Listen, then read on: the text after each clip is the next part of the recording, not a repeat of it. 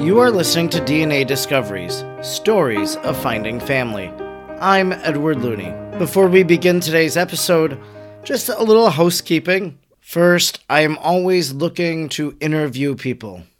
If you are a person whose life has been changed by an autosomal DNA test, please reach out to me.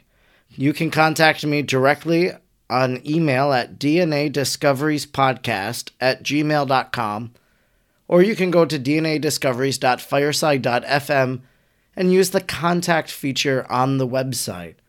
Share with me a little snippet of your story, and I'll get back to you, and we can set up a time to discuss and to share your story. Secondly, I think you're really going to enjoy today's show.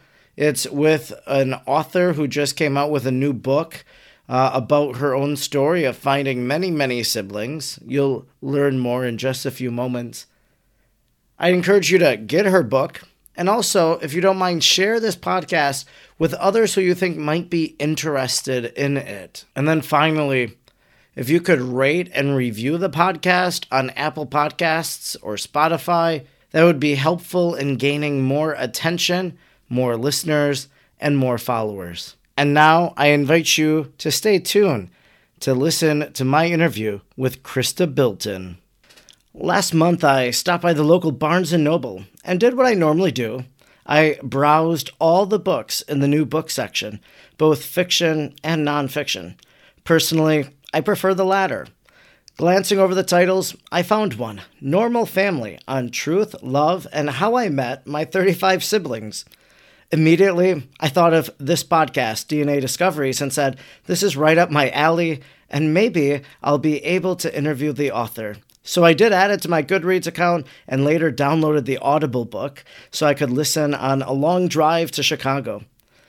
During that drive, I listened to the book in its entirety, partly because I listen on uh, and on faster speed, so at one and a half, but also uh, it was a long drive.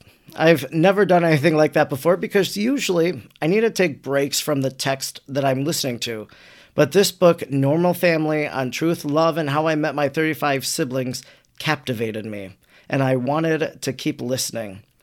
I had lots of questions, and I'm so grateful that the author Chrysta Bilton responded to a request via Instagram to do an interview for DNA Discoveries because, indeed, through a DNA autosomal test, she found family and has quite the story to tell. So, thank you so much, Chrysta, for joining me today.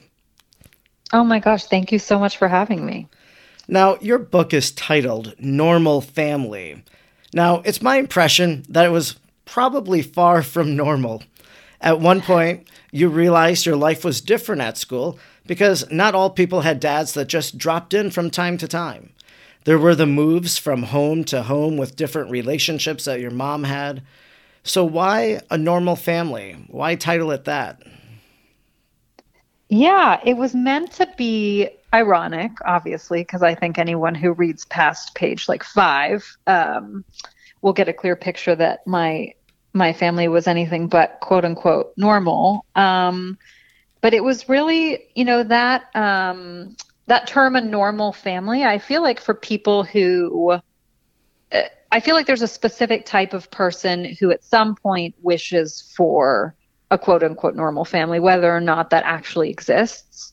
And so the title was really speaking to that person because I think that that is that's who I wrote the book for. As much as it's, I think, broad enough interest and page turner that it, that it's perhaps for everybody. Um, that was sort of the audience that I had in mind when I wrote the book. Just those people that felt for whatever reason that there was something that made their family different, and that was a challenge for them. Um, so it, it was a challenge for me because um, so many parts of of my family were different but you know i've now come to embrace it. And and so it's that journey from from struggling to embracing and your book sort of is, the book. your book is like a memoir. So the latter portion of it deals especially with the 35 siblings that you met and so the first part is really building up to that telling your life story all of that and as I was reading it, I couldn't help but think about myself and how maybe one day I could write a, a memoir in this fashion. And I was thinking, well, what would I put as chapters and things like that? And what I noticed is that you have lots of information, lots of details. And I'm wondering, how did you come to learn all of the information, especially some of the things that you might not have readily known yourself? Yeah, you know, that was in a way. So my mother had a, as you read, my mother had a, a complex relationship with the truth. So as I was growing up, I had I never was told, for example, that she had paid the man I had known as dad to to have me, or that she had then paid him, you know, for his sperm, but then that she had paid him to be in the picture as quote unquote dad. Um, and there were so many things that I didn't know and I wasn't told. You know, she would. My mom was gay, as as you read, and she um, she had all these different girlfriends who would come in and out and i would come to know those those women as my second mother for a few years and then they would disappear and instead of my mother sitting me down and explaining that the relationship had ended, she would say things like, "Well, mommy, mommy Faye went on vacation and she'll be back next month with with presents for you, Chrysta." And so, you know, that was the kind of fib. That's my mom's tender word for bending the truth that she would tell me to sort of cover up the harder things. So, in my adulthood, when my mother sat me me and my little sister, who I had been raised with, down to explain that you know, in fact, my father had been this prolific sperm donor after I was born and that I had all these biological siblings. I think that was the beginning of me realizing that much of what she had told me about my life was I just didn't it just turned out that there was so much I didn't know. And so in many ways the book is my going on this journey to to uncover the truth. And so, you know, practically speaking what that involved was the next several years, the next decade, I, I started investigating what had really happened. And that involved talking to my mom with more pointed questions, but it also involved going and speaking to old friends of hers who were there during my childhood. It also involved asking my dad. You know, I, I think I interviewed both of my parents for, you know, several, not hundreds of hours, but I, in, in depth over the course of 10 years. And the other thing is often I think we don't ask our parents basic questions, even though we know these people in such a deep, intimate way. For some reason, there's a lot. I don't know if this is true of all families, but in mine, it certainly was the case that there were a lot of questions that I just never asked that I probably would have asked a good friend as I was getting to know them. So the book was really me getting to know my parents and then also understanding the story, which, even though I had intuitively understood, was really crazy to live through, there was so much I didn't know. And it was so yeah, so that so I don't know if that answers your question, but yeah, definitely. And, you know, I think for myself, my mother has passed and my grandparents, everything like that. So you kind of wish that you could have asked those questions. And so it's great that you had the opportunity to do it before it was too late. And then what you learned, you were able to share and to write this memoir of yours. Now, yeah, that's right. And uh, I think there are so many universal themes like like you know secrecy and shame and uh, yeah this complex. I know this this podcast is called DNA Discoveries, so so I'm guessing that a lot of the listeners also had some shocking DNA discoveries. And it is lucky when you can ask these questions. Now, I'm wondering if you ever maybe felt like the adult as you were growing up, that you moved into a new home, and one of the anecdotes you tell is that you were concerned about the cost, and your mother just told you to stop, you know, stop nitpicking or whatever, kind of just confronted you about being so concerned about that. Or your sister Caitlin was offered to another family for adoption, and you were blamed. So, uh, did you feel sometimes like the adult that you had to parent your parent?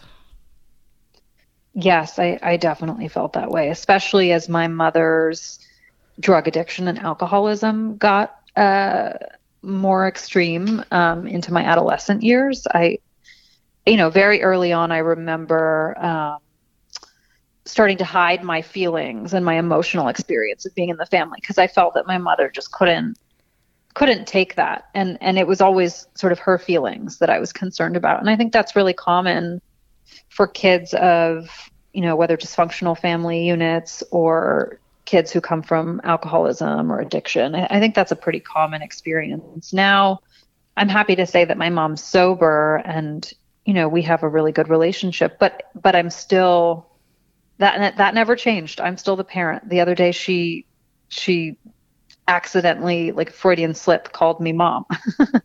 so uh, I'm still in that role, but it's okay. It works now. I know for me that was something that I felt like lots of people would tell me it's like you're a parent to your mom and in fact in the latter years of her life you know I ended up funding a lot of her her you know mm. car expenses or rent or whatever so so I did really feel that I was the parent uh, in that situation your mom then learns about your father's secret in a sense that he became a sperm donor that he was on the front page of the New York Times. He tells your mom this, and it takes your mom quite a bit, quite a while to share this information with you. And I'm wondering, what were your first reactions then uh, to this news, and how did you process it?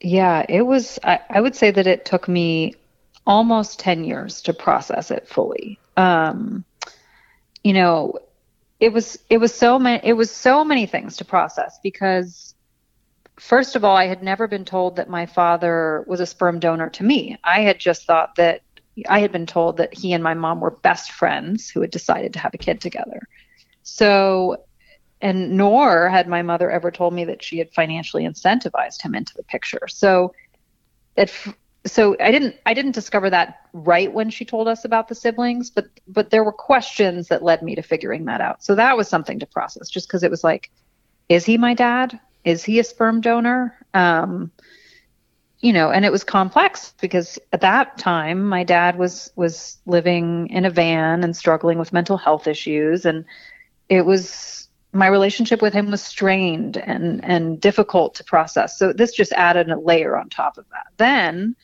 I had to process all of these siblings. And, you know, a couple days after my mom finally told me about them, one of them reached out to me on Facebook and with and sort of bombarded me in her enthusiasm with all of this information about the siblings. And there was a Facebook group at the time where they were all meeting, and I think the profile picture on the Facebook group was like 12 of them on, you know, posing for a photo on on a set of like on a swing set.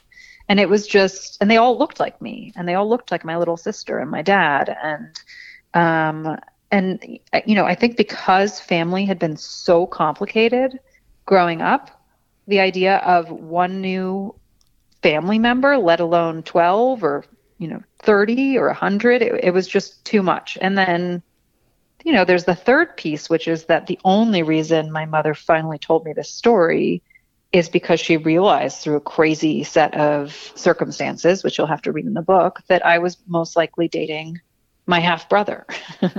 so, um, so then I had to think, you know, just practically speaking, I had to figure out how to break up with this man and whether or not to tell him the secret, which I didn't feel like was my place because he loved the father who had raised him, and I didn't think I should be the the person who came and exposed his own vast family secret. So it was a lot to it was a lot to process and i to be honest i didn't i i just couldn't handle it at that time so i pretty much just decided i would have nothing to do with any of these biological siblings and that i would pretend that this thing hadn't happened and so for almost 10 years i spoke to none of them and i i rarely thought about it. That was my my coping mechanism. In the book you wrote that you never read anything about your dad's other children. So you never looked for the new york times article. You never watched the documentaries.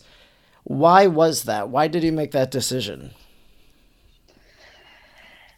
You know it was it was just too so at the time i was i was myself getting sober. I had struggled with a lot of different um, i guess what you could call sort of um, the the wreckage of the past of of my crazy upbringing. I had i had started repeating a lot of the p- patterns of my parents and i was just at the time i had just graduated college. I was very newly sober. Now i have you know something like 13 years of sobriety but um and I was just trying to get my life together. I was I was broke and I had just recovered from an eating disorder and so um, I just, my dad, you know, everything about the situation with my father was so complicated and painful for me. It was painful for me that he was on the streets, that I didn't have the money to help him. It was painful learning that my mom had paid him to be around. Um, all you know, I think I think I just had too much pain attached to to my parents, and so that it was sort of it felt like a Pandora's box that I just couldn't open at that moment. I did ultimately open it, and it all ended up being really beautiful and wonderful. But i think that it's it had a lot to do with timing and, and where i was in my life at, at the time of the discovery. And it also doesn't you know it doesn't feel that un- i've heard from a lot of readers um, who have messaged me on on social media or over email who some of them you know just recently found out um, about a half sibling or that they had a sperm donor and and I think that it's not that uncommon to react with not wanting to handle it at that moment. Um, there are other people who jump in enthusiastically and, and, you know embrace these new family members as family. But I think for other people, it's it's more complicated. So I think part of telling that story was that I wanted to, you know, I wanted to be truthful about my journey with it because it seems like it's a common one. And your sister Caitlin and you decided initially that you didn't want to talk to any of these siblings, much like you didn't want to watch the documentaries, read the papers. You didn't want to talk to the siblings. So, and you didn't really for quite a while, from what I gathered, but then you did. So, what changed? Yeah. What motivated you to reach out and to allow them to enter into your life? Was it just, as you mentioned, a matter of time?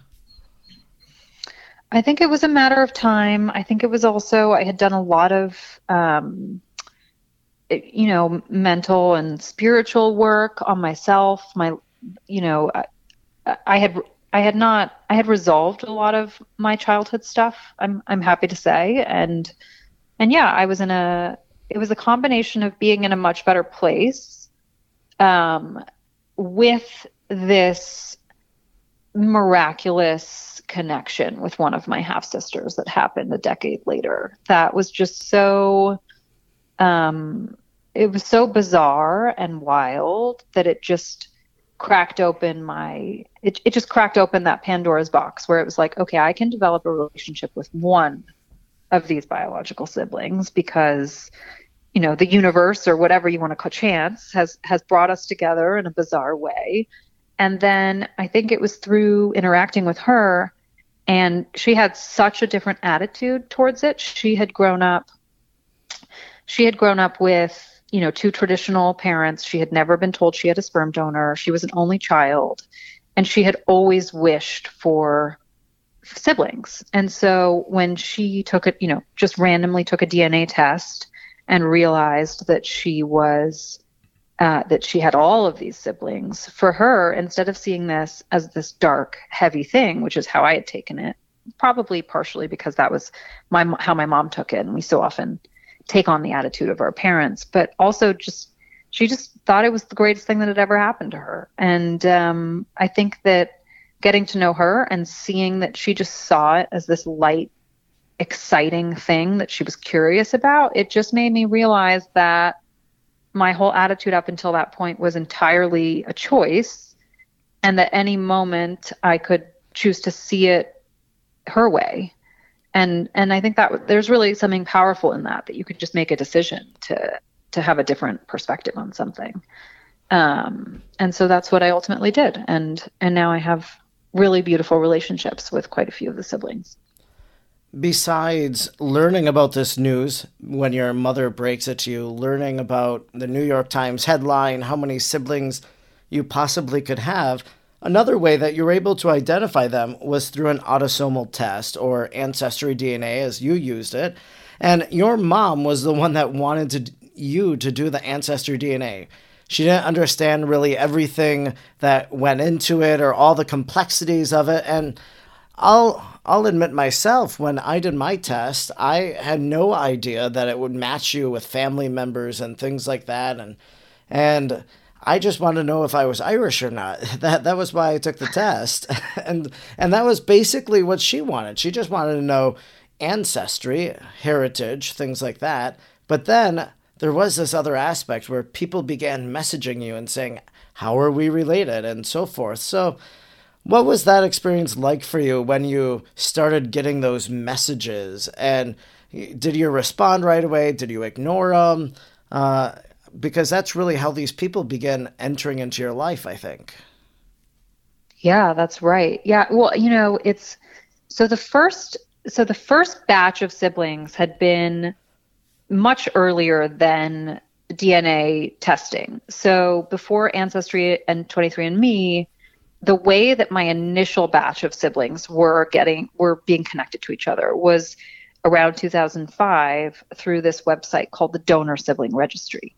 So this first group um, were children who had known they had a sperm donor largely from because they were raised with um, a gay parent or uh, a single mother, where you know where it was like there was an obvious missing piece that they had known to ask. So when this website came out, they all registered, and what would happen on that website is instead of giving a saliva sample, you would just log in and say, you know, hey, I I'm from donor 150, and then you'd be connected with other people who had also said they were from donor 150. So that is how the original batch came together and that's how the new york times story happened and and um, so when when they first started reaching out to me on facebook at that time i had made it abundantly clear that i wanted nothing to do with the siblings and so that word had spread and and so in the years since no one had contacted me because it had been very clear hey Chrysta doesn't want to be part of this so don't reach out to her. So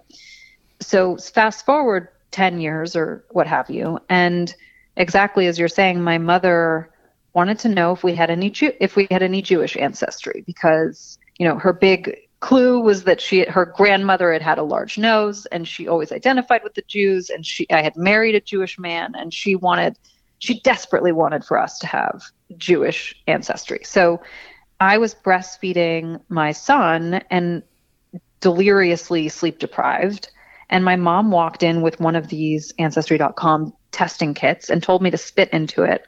And I honestly just did not give it a second thought. It didn't, it was just like the timing of it. And uh, also the comedy of the fact that everything my mom does always leads to these incredibly wild situations. You know, if it weren't for her, none of these siblings would exist because she had actually sought out and and recruited my father to be a sperm donor in a hair salon in the 1980s and um, you know accidentally taken him to the California cryobank and introduced him to the profession so it's sort of a moment of comedy in the book the fact that like she didn't want me to have anything to do with the siblings and then here she goes and signs me up for you know the biggest DNA social network there is so um, so it was, but it was the timing of it. So she had just signed me up when this woman, Jennifer, took her test. And so she had found me before she had found the larger group of siblings who would have told her not to contact me, if that makes sense. Sure.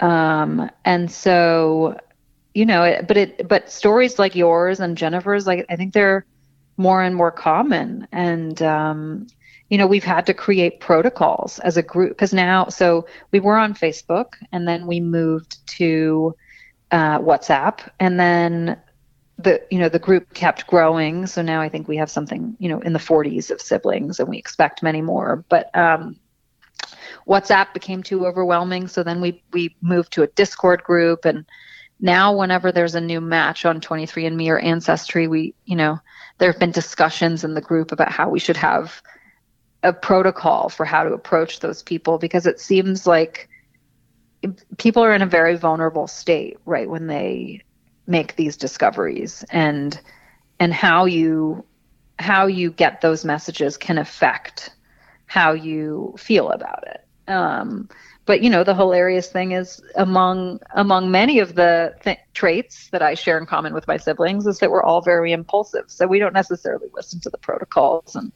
you have quite a few rogue siblings who just reach out. Um, there's a hilarious scene in the book where Jennifer, the one sibling um, that I met first, when she is staying at my house and we were matched with a new sibling while she's there. And she writes, she composes this long introductory message to this new woman who doesn't know she has a sperm donor parent. And then she thinks the internet isn't working. So she rewrites the email and sends it. And then she thinks that it still hasn't sent. So she does this five times. and so this poor woman, I think, opens her ancestry.com email and has five different emails that all say the same thing, but written slightly differently. oh, wow. So uh, talk about, you know, I think she thought that Jennifer was spam initially. Sure. Um, but yeah, I don't know. There's, I think one reviewer said a, a, dozen sitcoms are writing themselves daily through these exchanges. Sure, sure. Yeah, and it's incredible what Ancestry DNA can do and how it does change lives.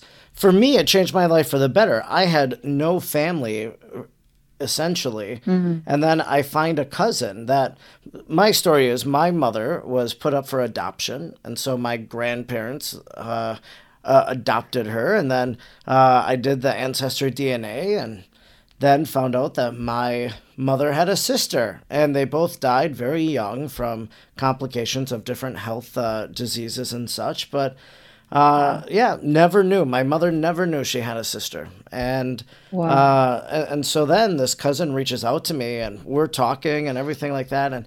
I'm like, well, send me a picture of your mother. And she sent me a picture. And I thought someone was playing a practical joke on me or something because wow. they look like they could be identical twins. Even though they had different fathers, they look like twins. And so it was just very mm-hmm. uh, incredible uh, to, to see that. But then I realized that when I sat down and had lunch with my cousin for the very first time, and her husband came along with her, I was thinking to myself, she has the same mannerisms as I have. I'm like, I've never met her before, but yet we do the same thing with our hands, or we say something the same way, or whatever, you know, whatever it might be. I honestly, in that moment, felt like I was looking at a female version of myself. I thought I was looking in the mirror and I saw myself as as a woman. And you mentioned Jennifer already, and, and you share in the book that when you met her, there were some pretty uncanny things that the two of you shared. For example, you both had recently bought the same books, and you both were at the same art studio years apart in Europe. So you have these different situations that you share commonality even before you realized it. So I guess the question might be how do we explain these crazy realities? I don't know if you'll have an answer to it, but it's just one of those things that we kind of just marvel at the the similarities. Yeah, I mean, it definitely makes you at least in my case, it made me appreciate the strength of nature. Whereas I think growing up, I had been um, raised to believe that nurture was everything, and um, and so yeah, it's you know, some of the similarities are are, are truly um, just mind-boggling. Like every time a new sibling pops up, you know, two out of three, their profile picture will have will be shared with their cat. Sure. um, which is you know pretty specific. I mean, lots of people have cats, but the but that love of not just having cats, but then you know having the cat be such a big part of their identity that that seems to be something that all of the siblings share. Um, i would have a cat if it weren't for my husband being allergic to them. But um, but you know beyond beyond that we we do we all look very similar. Some of them some of us have struggled with the same you know we're all very sensitive. We all most of us have adhd um, many of us are artistic uh, you know, almost all of us did musical theater in high school. Almost none of us did organized sports. Um, and so that just makes you think about things a little differently. Um, I know in the siblings case, you know, many of them talk about how there was a missing piece when they didn't know they had a sperm donor, and then uncovering this fact, it it led them to be a little bit easier on themselves with some of the stuff they had struggled with because when you understand that something might be a part of your nature, something you were born with, as opposed to something you acquire, um, it can lead to more like self forgiveness about that stuff. And then it can also, you, you, just approach how you handle those things a little differently, if that makes sense. Um, you know, my nature and my nurture are complicated, but I'm also living a, you know, a really rewarding, uh, happy life now. So it's also, you know there's a there's a mystical element to it all too like why some people are are hurt and broken by a certain upbringing or a certain genetic inheritance and why people some people can get through it. You warmed up to the idea of meeting these individuals. And if it wasn't for jennifer reaching out not knowing that you didn't want any contact maybe none of this would have unfolded. But essentially as you get connected to all these people there was this idea of having a family reunion and bringing everybody together, and then the opportunity to look at pictures and maybe even meet uh, the, your father and their father. So, whose idea was it to have the family reunion? It was my idea. so, I guess you could say I, I did a 180 um, or a three, yeah, a 180. Um, you know, Jennifer, first I had Jennifer come stay with me, and then through her, I started just warming up to the idea of getting to know some of the siblings. And then, and then I had, you know, I had this home that was well suited for entertaining. And I thought, oh, maybe, maybe we should get everyone together because there were so many more of them at that point, And most of them had never met in person. And, um, I don't know. It sort of felt appropriate as the, as the big sister, the you know the first the first one of of my father's um, biological children. It just, but it, it, felt appropriate that I should be the one hosting. And, um, and there was also just, I don't know, I don't know. It just happened that way, but it was um, qu- quite, quite a surreal experience to have so many. I mean, I don't know what, what else you could compare com- compared to it maybe like if you go to um, certain communities in utah where they have that many siblings but it's it's bizarre having so many people running around in the same house that are all from the same biological father and look alike we had a couple friends stop by that weekend and I, I think they've been forever changed from the experience I actually have a friend, uh, and I, I, witnessed their marriage as a religious leader. And so, uh, but this friend of mine, similar situation in a sense, uh, a little different story. And uh, I'm hoping that maybe his story will be the next one that I'll tell on DNA mm. Discoveries. We've been talking about when we should do that and everything like that. So it might be a nice follow up to yours. But he he also was a donor conceived baby and i know that they went out and they had a reunion i think maybe in minnesota. He's gone to some weddings of uh, some of these people. So they've really bonded. I know that nbc or one of the morning shows did a little segment on them too. And so one, one of the things, though, uh, that you mention in the book is that your sister Caitlin really wasn't warm to this idea of bringing all of these people together. She ju- she said just because we share biology doesn't make us family. So has her mind changed about this? Uh, does she consider them in some ways family now, and uh, does she engage as well?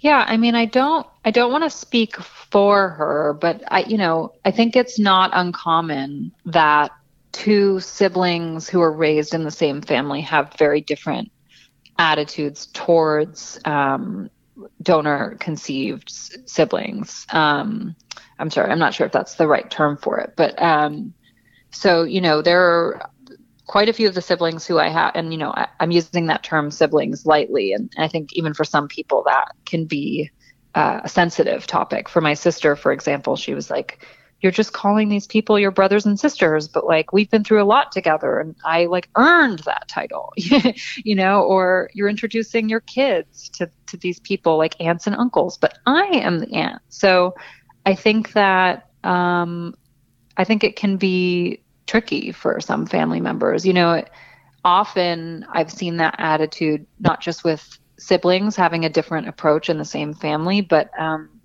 but often parents who used a donor get quite um, emotional around the idea of their children um, seeking out, for example, a meeting with their biological donor father or you know meeting the siblings i think it can sometimes feel like a threat to that family unit. And it you know this new type of relationship is is new. It's you know it's because of ancestry.com and 23andme and the internet that a lot of these connections are being made. Um, you know, not just with donors, but also like you said, with adoptions or you know historical things that happened decades ago but changed the trajectory of a family. And so it's it's just bringing up so much interesting and emotional material to deal with and i think everyone has a different uh, reaction to it, and and your reaction can change over time. Sure. So, yeah. In the book, you mentioned that communication was sometimes a bit overwhelming. You can imagine you have 35 siblings, and maybe it's even more now than when the title uh, was given to your book. But you said that you started checking the WhatsApp group less and less, for example, and maybe that communication began to wane. And I'm guessing, though, that there's probably a few that of the large group, a few that maybe you bonded with, maybe Jennifer, for example. But do you stay in touch with all of these individuals? Do you stay in touch with a handful? Do you exchange Christmas cards? What's it like now in this relationship as a newfound family in this sense? Uh, do you share time together? Yeah, that's, you know, I it's exactly right. There was this initial enthusiasm, there was the reunion, there was, you know, the larger platforms that we're all communicating on. And then as time went on, there are definitely a small handful that I bonded with in a deeper way. And and so, you know, those those people I now communicate with mostly over text or call or you know, I'm I'm trying to find a time for Jennifer to come to LA to spend time together. But I think just like in a regular family, you're not going to have a deep connect, connection with, you know, your a million cousins. There will probably be a few that you, you know, have a ton of shared interest with or you know the way life circumstance works out you guys live in proximity to each other there's a brother who lives in LA and um and he and I have become close friends and so you know it's a bit of proximity it's a bit of shared interest but it's it definitely you know, at a certain point, once you get into the 40s, it's just too many people. I, but but life may at a later time put me in closer proximity with others, you know, or a new one might come who I really connect with. And, so it's sort of this more fluid growing thing. Um, but but yeah, that's sort of the state of it now. And we do, you know, I'm still on that thread. I still check it occasionally and around the holidays we do a secret Santa that I usually participate in. Sure. But that's yeah. Yeah, that's neat. That's that's a wonderful way, you know, right around the holidays to to kind of share in the joy of, of the season. So you me- you mentioned that you're married, you have kids. What's your husband think about it all? What do, what do your children make of this crazy story of a normal family that you tell?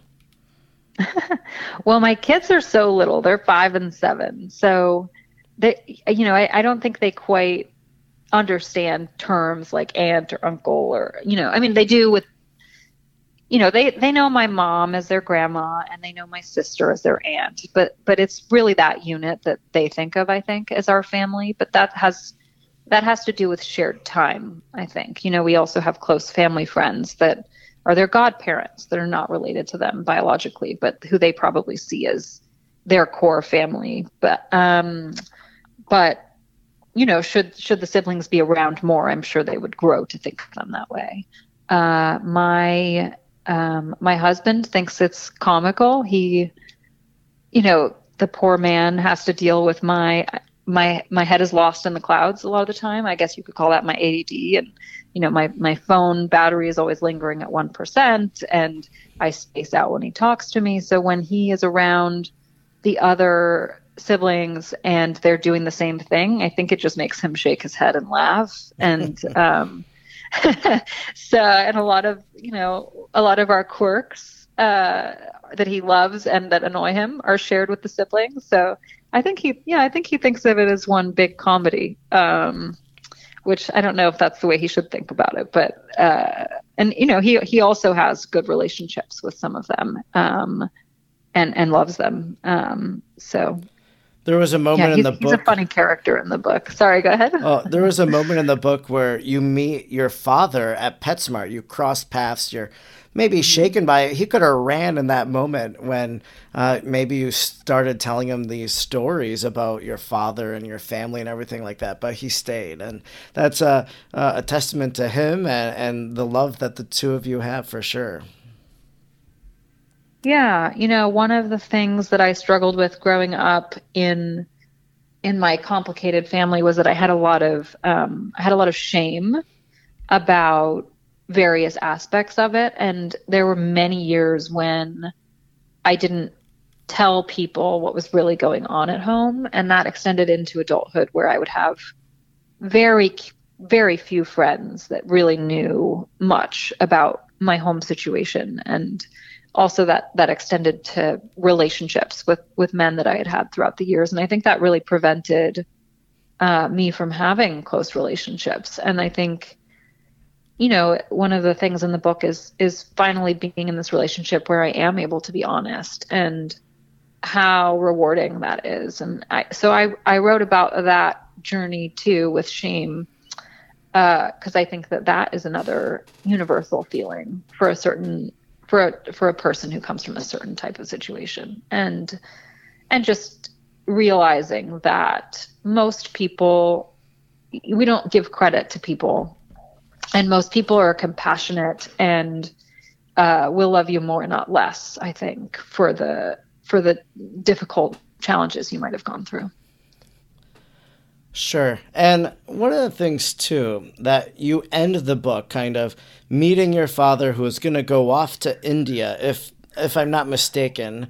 Uh, he was going to yeah. do some sort of spiritual experience there. He even hired some people to travel with him and all of this. So, um, very interesting, very unique. Um, did he ever come back to the States? Is he still in India? Does he know you wrote this book? Uh, yeah, so just curious, maybe as the last question, just to talk a little bit about the reception of the book amongst your parents. Yeah, my so so I, I yeah I end the book. My father has gotten his inheritance from his mother, and he uses the money, as you say, to to go off to India, which he's been talking about doing for thirty years. But we sort of never believed he would actually go, and so he believes the world is going to end, and there's going to be some false flag attack involving aliens in the United States, and so he has to go to India. And so, um, one of the final scenes of the book is me saying goodbye to him, not not really truly believing that he will actually leave, but he does get on that airplane and he does go to India. Um, and he was there for he was there through the pandemic, and then he came back, and now he's back back in his usual situation in his car in Venice and that's a really complicated situation for me still. I sometimes I just I just pretend that it doesn't exist because it's too much for me um, to emotionally deal with. And then, but he and I have a good relationship. We talk on the phone a couple, you know, a couple times a month, and we text. And but he, it's it's very hard to explain to someone who doesn't have a family member like this. But he sort of chooses that life and who am i to um, who am i to say that a different way of being is better he, you know he I've off, I've offered to help him find all kinds of housing, and he he just he's not interested, you know, and part partially because he says that tomorrow he's moving back to India, so there's no point in planning. But um, but he, you know, he's not read the book. He I had read out loud several passages to him before I published it, just to make sure that I'd gotten it right. And uh, and he sends me news articles on it. so I think it's maybe too much to read the whole book, but he said he happily sends me news articles. He believes that, you know, as it was his spiritual mission in life to give birth to all these children, he he thinks that part of that, uh, part of that sort of the way that it was meant to go in the universe was that I would then write this book. So hmm. I think it somehow fits into his entire narrative, and it's sweet. Um, you know, he he just lives a very unconventional life. He lives in his car, and he he's nocturnal. He sleeps during the day, and then he rescues animals at night. Um, he's currently caring for two two cats that belong to homeless women that are on drugs that can't care for them. So you know, it's there's something sweet. It's not your typical. Um, it's it's yeah. Who am I? Who am I to judge? But but that's the complicated situation with my dad. And then my mother. Um, my mother has had a journey with the book. You know, for years I had talked about writing this story, and I think it was a bit like the boy who cried wolf. Like she just thought I would never actually publish it. And so when I told her that I that I really was writing it, and I started recording these interviews that we did for you know dozens and dozens of hours, she just happily participated because in her mind it was just quality time with her daughter talking about her wild life. And so I think when I initially handed her a final manuscript, uh, she had a real nervous breakdown because she realized that the stories she had told me I put in the book. And um, and so that was that was a challenge and that was a lot of work for anyone who has a, a, memoir burning inside of them. You know, it is complicated when you have parents that are alive that you're writing about. But um, but the things that she was very sensitive about that she didn't you know that I had to fight her uh, to include in the book were not the things that I was expecting. So I really I was prepared for a fight around some of my documentation of her drug use, for example, and how that impacted me and my sister. And that she was fine with that. She's like, yeah, everyone everyone's a drug addict.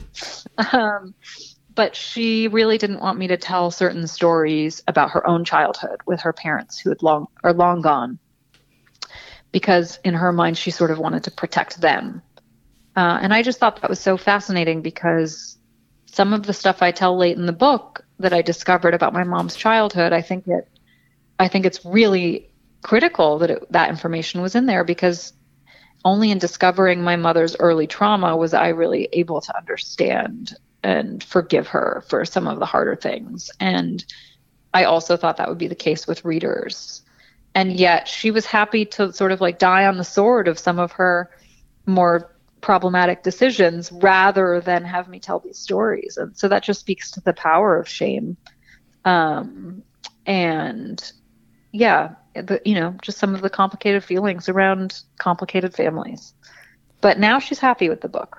I think that in her own little you know circle it's given her some notoriety and you know people in, in in the building that she lives in are really nice to her after the book came out that previously ignored her. So I think in her mind, she's happy that the story's out there. And you know, she she led this wild, outrageous life, and I, you know, part of the book was just me wanting to tell tell the story of her because it's so unique and original. Is this the first book you've written? Yeah. Do you think it'll turn into a movie? uh, you know, we're having some early conversations about that. Um, nothing signed yet, so but it would but be. I, will I promise to let you know. you sure? It would be interesting, you know, your mother's reception of a movie that portrays her and your father. You know, that would be kind of. Uh, I, I, think that she might be a little worried about that or taken aback and and and such. You know, given what you just shared. But yeah, no, definitely, I could see it as a movie and do you think you'll write another book? Is there another one burning within you?